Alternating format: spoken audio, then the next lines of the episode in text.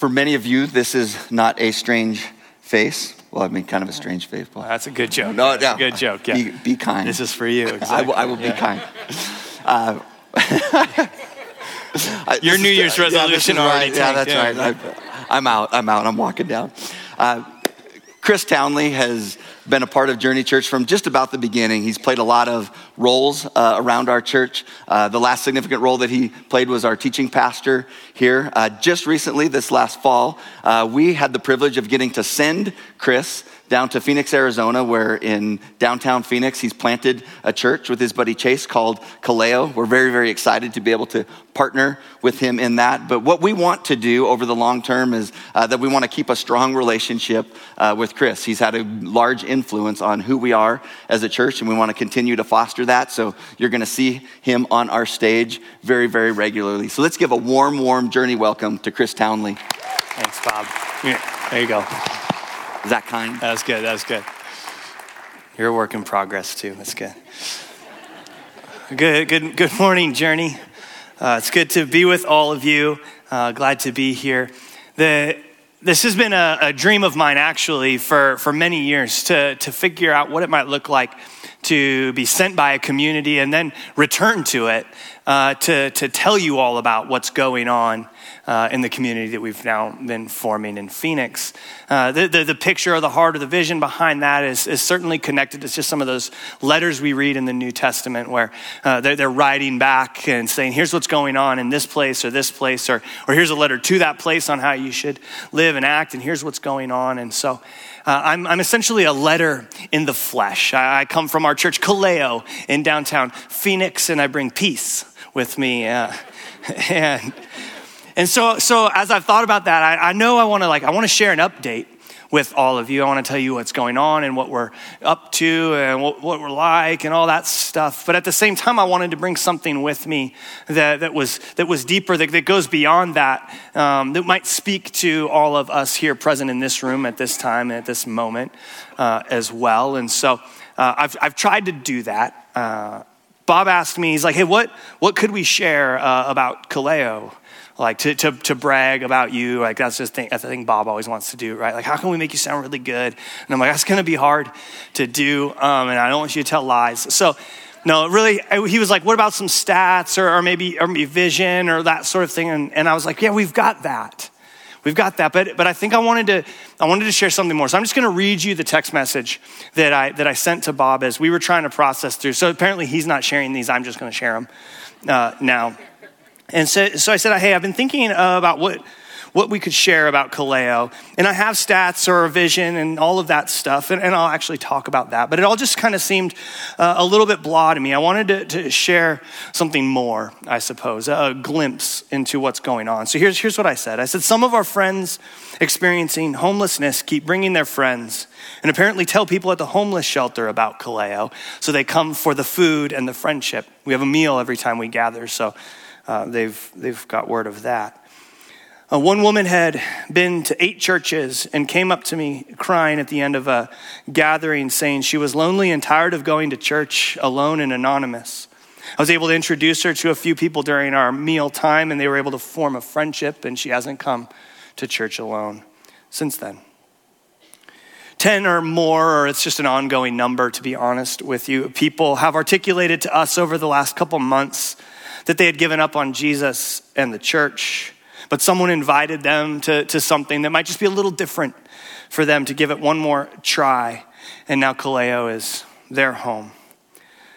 We have consistent people who are dreamers, agnostic, young, old, married, divorced, gay, and even a handful of committed saints who are part of what we're doing. And all of this and more, there's more stories to all of that, is why we, and this is our vision, strive to create space for people to practice the ways of Jesus together.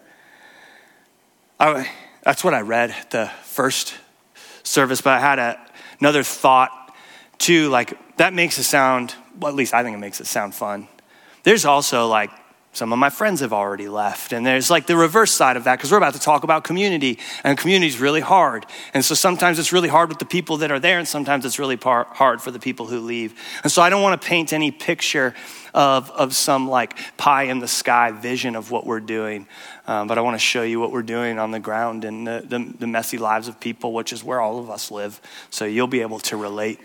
And so, as I've thought about what does it look like to bring something deeper beyond just an update, reading you those things, uh, I feel like God has been speaking this to me consistently over the last year. And, and I think it's what He wants to share with us today. And it's this reminder that you are loved and we need each other. That you are loved and we need each other. And so everything that I want to share today kind of centers around that. This reminder that you are loved and this reminder that we need each other. So as I thought about how do we begin, it's kind of like this. It's like these are the lessons of a church planter. Right? It's a whole nother world that I deposited myself into. And, and these are coming from that lens, but hopefully they speak to where we are here now too. Because if you're anything like any person in this room, which is just like, okay, we're all the same, we all have a tendency to be on a search for the idealized community. We have a tendency to be on the search for an idealized community, and all of that then lives within the tension of a culture prone toward consumerism. So we have an idealized community in mind, and the culture around us says consume, consume, consume. So what do we do with all of that? Mark Sayers, a, a pastor and author from Australia, he says it like this. He says, Consumer culture tells us we can do it all, yet we become paralyzed by endless options. Consumer culture creates in us a mentality of toxic entitlement, a sense that we can have it all, but without struggle or cost. Consumerism is the worship of comfort and the avoidance of difficulty, and thus, in turn, it disciples us to change our external situation rather than embracing the work of inner renewal.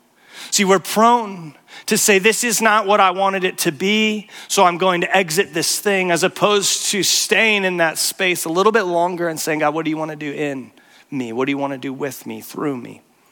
And I think it's Jesus who, in fact, invites us to that other way. In the midst of our pursuit of an idealized community, in the midst of a consumer culture, he says, Let's go this way together. And so around Kaleo, we talk about the rhythms of Jesus' life. And the way we, we frame it is like this following the ways of Jesus together means that we pay special attention to his rhythms, and these are his rhythms. Now, you may have heard something similar in the shape of a triangle. this is kind of like a triangle, but also a spiral. Right? So here, here's what we say around Kaleo. We say Jesus humbly sought the presence of God to be formed into the family of God, to join in the mission of God. And that might relate to the triangle as you know it, up, in, and out, that we've talked about many times in this space, right? Jesus humbly sought the presence of God, that is the up, if you will, to be formed into the family of God, that is the in, to join in the mission of God, that is the out. Now, the, the triangle is a bit confining for me, so I think of it as a spiral where all of those things just crumble together right over and over again. Like you can't have one without the other, and they move continuously with each other. That's what this is a spiral.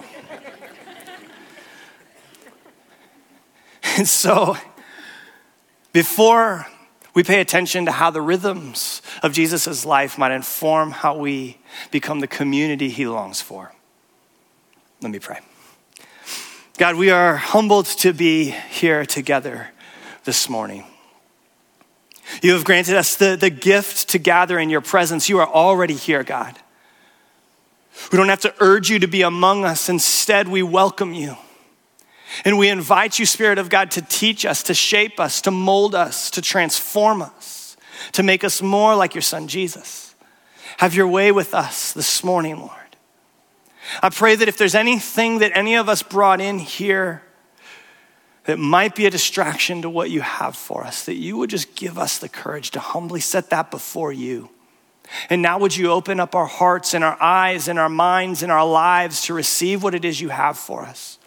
It might be an old reminder, it might be brand new, transformative piece of information. But above all of that, God, I pray that we would have undeniable encounters with you in this space.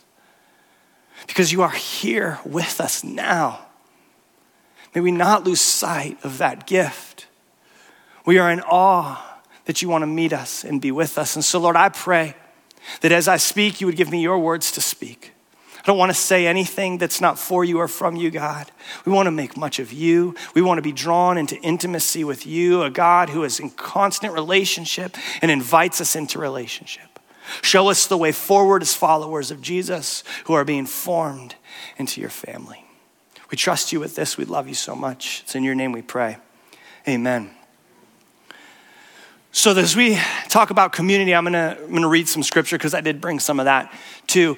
And, and it's from Colossians. And it's this section where Paul is writing a letter to this church in Colossae. And he's kind of like telling them, hey, now that you know who you are as followers of Jesus, this is how you should be together. This is how it all comes together. And I'm gonna read this, and you're gonna find yourself as I read it going, yeah, yeah. And then I think something will happen, and you'll be like, ooh, yeah, yeah maybe. So it sounds kind of great until you think about actually practicing and living into it. So here, here's what it is. I'll let you decide for yourself if you want this or not.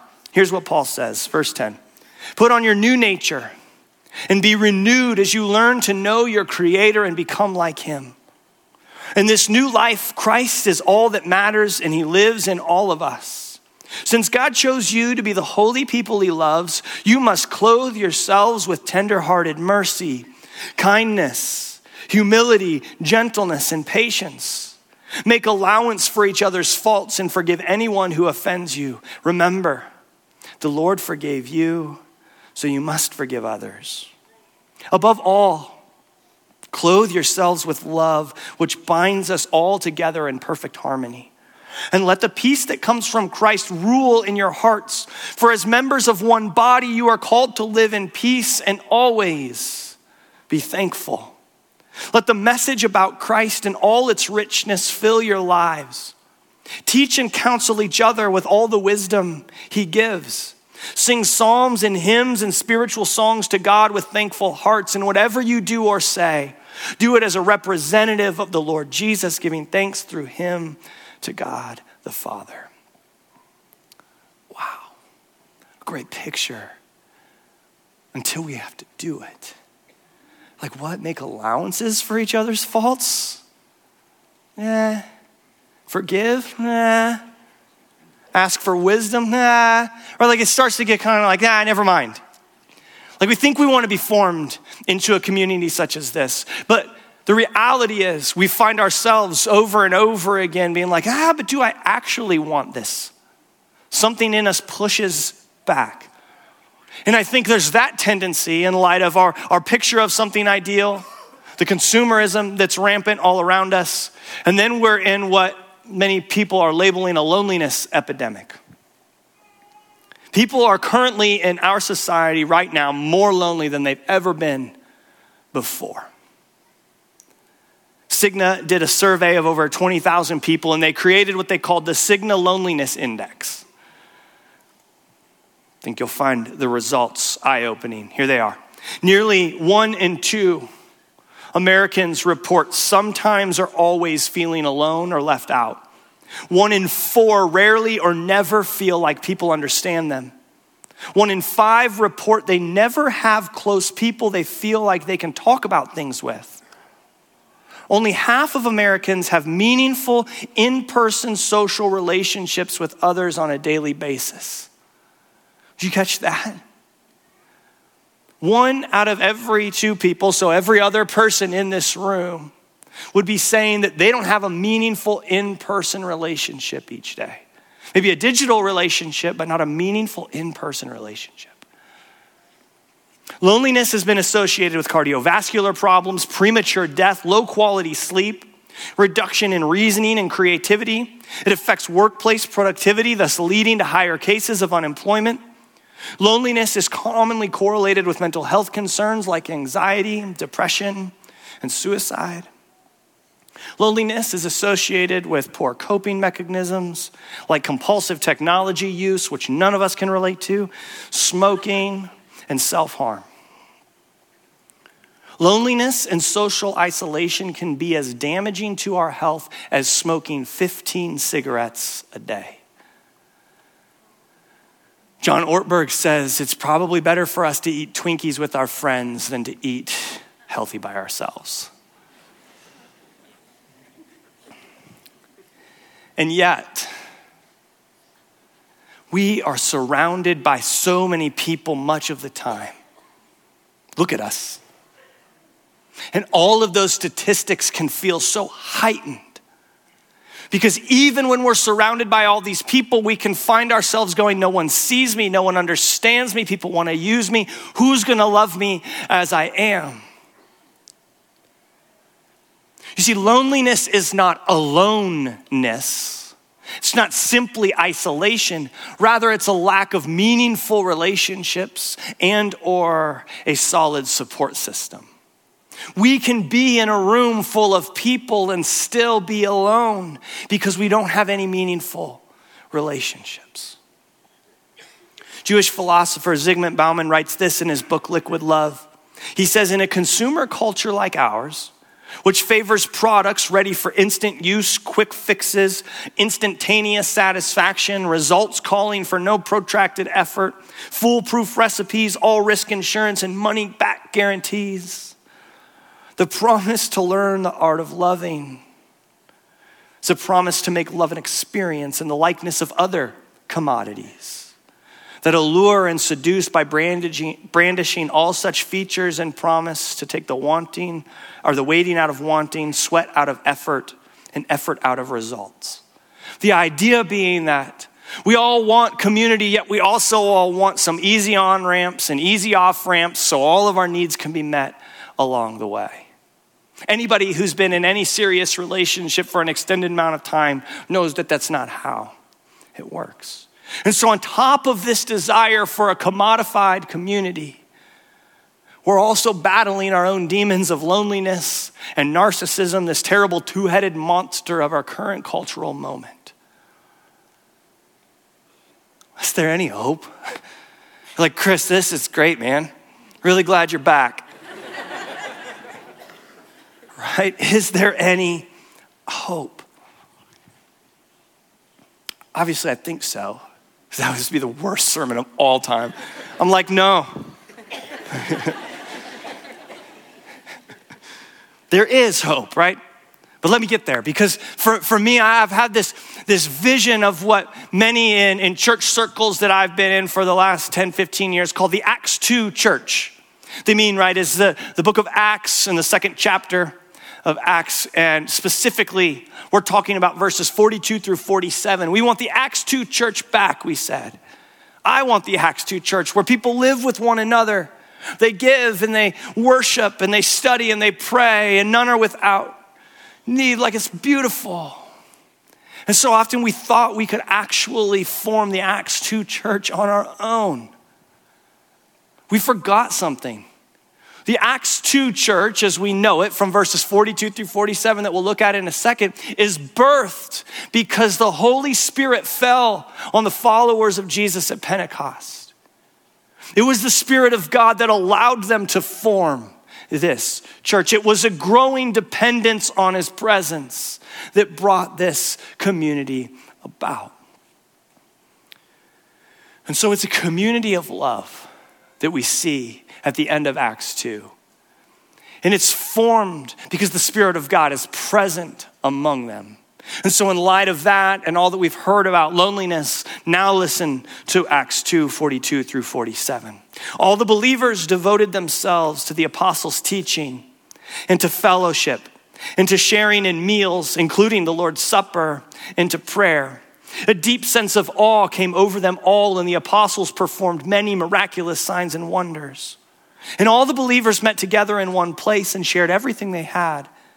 They sold their property and possessions and shared the money with those in need. They worshiped together at the temple each day, met in homes for the Lord's Supper, and shared their meals with great joy and generosity, all the while praising God and enjoying the goodwill of all the people. And each day the Lord added to their fellowship those who were being saved. And I know, even as we read that now, and I have this still this drive and desire for the Acts 2 church to like, it looks different in 2020 than it did in the first century for sure. But it's wild to think about Acts 2 in light of this question. What did the earliest followers of Jesus do when the fire and the power and the glory of God came upon them? What was their next move after that happened at the beginning of Acts 2? Was it world domination? Was it overtaking the power structures at B? Was it mass revival? No. It was intentional, relational, tangible communities of love. It doesn't mean that we're against mass revival. And you could even call it mass revival when 3,000 people came to know the Lord following that moment. But from that place, what they did was form intentional, relational, tangible communities of love. They took the power of Pentecost and formed small communities of Jesus, deeply committed to one another, practicing his teachings. There was fire, but they needed a form to put it in. And yet, it seems to be missing in the prevailing gospel of the church in the West.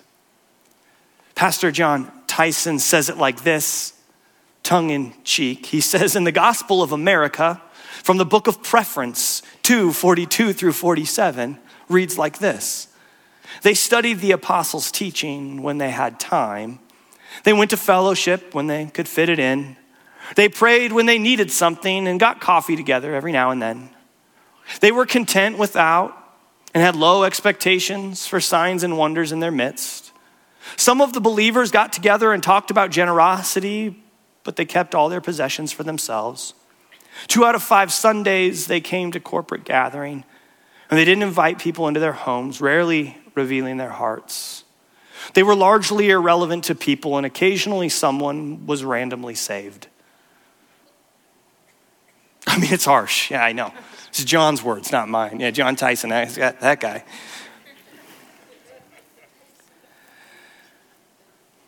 See, we live in a, a preference based society.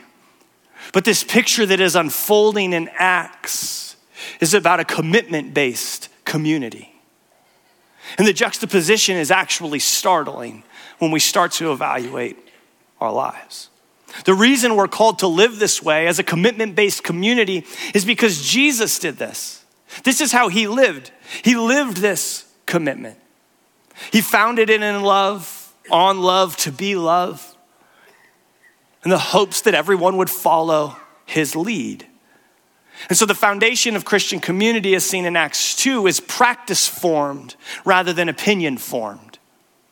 There's specific practices that they followed in order to become the community that God invited them to be rather than opinion formed. So we follow the lead in learning love by being attentive to those practices. So here's how that looks for us at Kaleo and Phoenix. That means we pay attention to teaching. The apostles' teaching, we open up the scriptures, we study the scriptures, we believe that they still speak, that they're inspired by God, that they'll, they'll inform our lives. And then we have meals. And we're like really serious about this one at Kaleo. So serious that in fact, we have a meal every single time we gather. And it's not just a, a potluck meal, which, I mean, if you grew up in the potluck era, that was great. Right? We, we actually probably need a revival of potlucks. And I don't know, you guys can figure that out. But I'm leaving in a few days. Um, but, but instead of just saying, yeah, let's eat a meal after church together, what we say is, let's eat a meal as part of our gathering, not after. And so all of what we do culminates in eating together. And it's not just eating, it's eating where Jesus is present, where Jesus is the host, where we remember the body and blood of Jesus, where we, where we eat bread and we drink wine and we do this in remembrance of Him. But also, it's a table in which we celebrate what God is up to, that what He envisioned is this banquet table where everyone had a seat at the table. And so we try to practice that and embody that. And I'll tell you this it's beautiful and so hard and messy, which I think they would attest to. And then they said another practice is prayer. And I mean, we're, I mean, you're at church, you're like, yeah, prayer. Right? So we just try to create space all the time for people to pray. Pray with one another, pray individually, pray as a lifestyle. Just continue to invite us into that practice. And yet, even with an emphasis on those things, any of us who emphasize those things, why is this way of community and living still so elusive? So hard to grab hold of and be part of? Well, the holy prophet Ron Swanson says it like, I just, it gets me every time. Ron Swanson is, is from Parks and Rec, and that's a TV show. I don't watch it a whole lot either, but what he's about to say is so good that I went back and watched this episode. The Holy Prophet Ron Swanson is talking to Leslie in this episode of Parks and Rec about her new boyfriend. And, and they're trying to figure out like why people don't like him and she's not sure like she thinks she likes him but she's not sure what's going on. And, and here's what ron says. He says leslie he's a tourist. He vacations in people's lives takes pictures and moves on. Basically leslie he's selfish and you're not and that's why you don't like him. And i was like well yeah. We are so prone to vacation in people's lives, to be tourists, to stop in for a moment, have relationship just long enough to put it on Instagram or Facebook or whatever we do these days. We hop in and we hop out. We hop in and we hop out. Never settling in for the ride. Recently, my wife and I, we, we got to go to New York City, and I had never been before, and that city's crazy. There's a lot going on there. It's very different than here, um, in case you didn't know. And, and so there's, there's people everywhere, right? Like there's just people everywhere. And it was so interesting because my wife Kate and I, we, we were just, we were kind of awestruck by the reality of how people explore New York City. It's like this.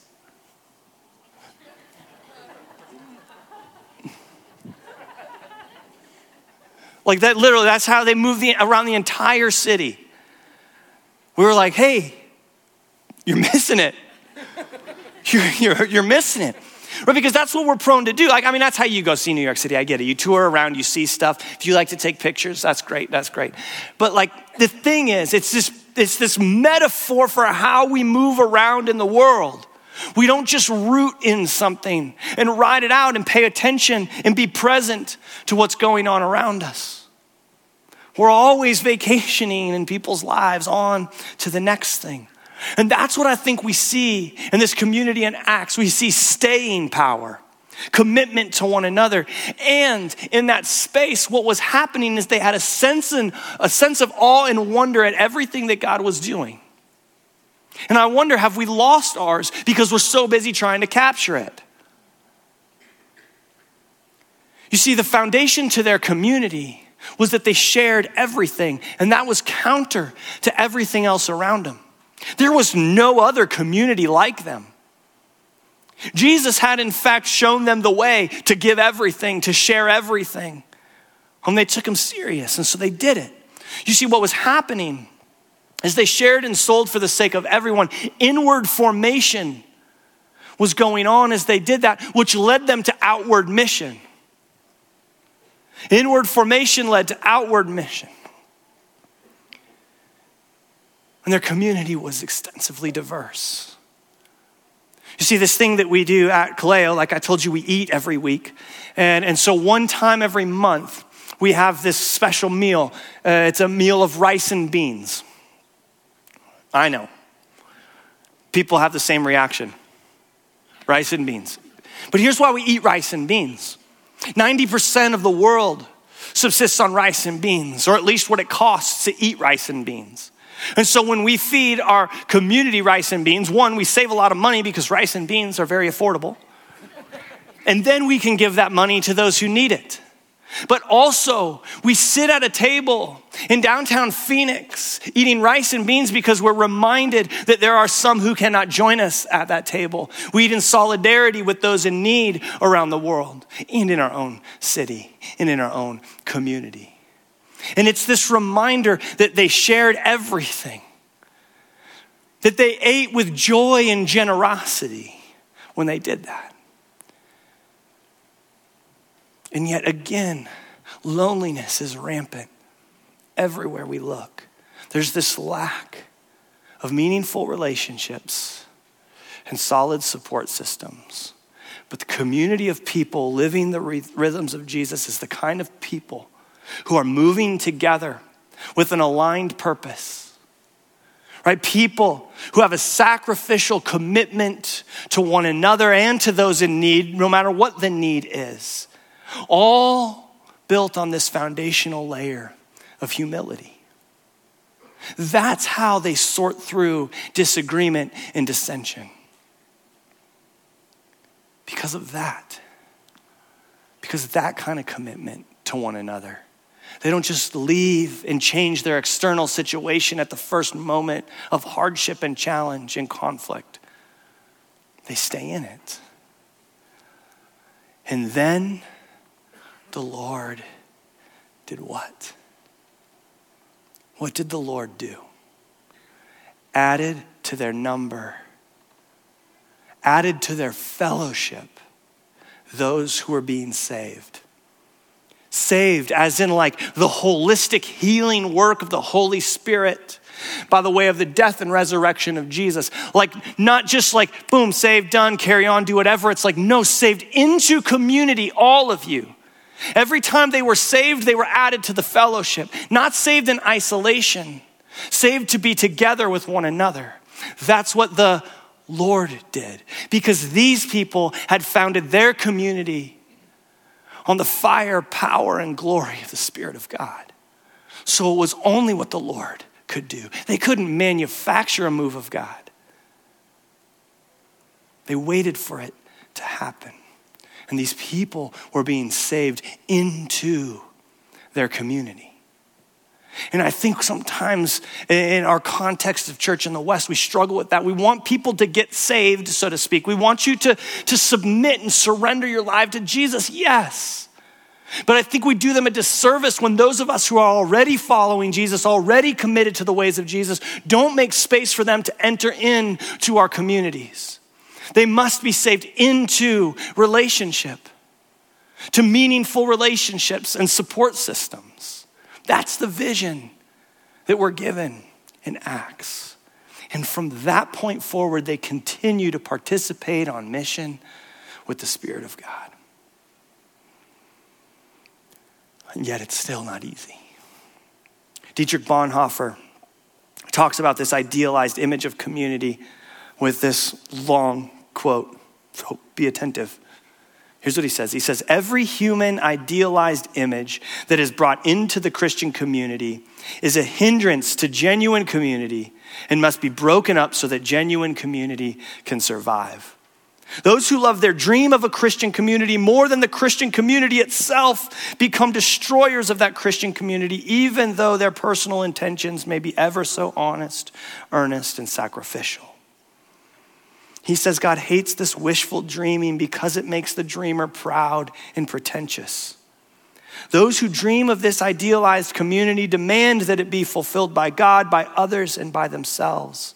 They enter the community of Christians with their demands, set up their own law, and judge one another and even God accordingly. He goes on. They stand adamant a living reproach to all others in the circle of community. They act as if they have to create the Christian community, as if their visionary ideal binds the people together. Whatever does not go their way, they call a failure. When their idealized image is shattered, they see the community breaking into pieces, so they first become accusers of other Christians in the community, then accusers of God, and finally the desperate accusers of themselves. Because God already has laid the only foundation for our community. Because God has united us in one body with other Christians in Jesus Christ long before we entered into common life with them. We enter into that life together with other Christians, not as those who make demands, but as those who thankfully receive. We do not complain about what God does not give us. Rather, we are thankful for what God gives us daily. You see, Bonhoeffer is also flipping the whole thing on its head. What if we would be open to receiving what is already in our midst? Maybe then we can make the thing better, as opposed to just saying, No, you didn't give me this, you didn't give me that. How will we be formed into this family of God, this picture that we've been painting? Well, fortunately, Bonhoeffer goes on. He says this The Christian community has not been given to us by God for us to be continually taking its temperature. Let that settle for a second. I just recently had this conversation with our congregation. We were talking about it too, because the reality is, if you're constantly taking the temperature of the community, do I like this song? Do I like this video? Do I like this sermon? Do I like this person? Do I like it when we do this? Do I like it when we do that? Like, you're never gonna be fully present to the thing. You're just constantly taking its temperature, seeing if it adds up to what your preference might be for it. That doesn't mean you can't have an honest evaluation. But if you're always taking its temperature, you're to miss what's in your midst. The more thankfully we daily receive what is given to us, the more assuredly and consistently will community increase and grow from day to day as God pleases. He says Christian community is not an ideal we have to realize, but rather a reality created by God in Christ in which we may participate the more clearly we learn to recognize that the ground and strength and promise of all our community is in Jesus Christ alone, the more calmly we will learn to think about our community and pray and hope for it. Wouldn't that be a beautiful thing if we could do that? Instead of talking about it, we could be about it. And I don't know what it is that the Spirit of God wants to say to you about that, but I want to give him the last word, and I want to have him an opportunity to say that to you. So would you just would you find a posture of prayer? Would you just go before the Lord and ask him, what is it that you have to say to me about all of this? And open up your ears. I'll close this in a minute.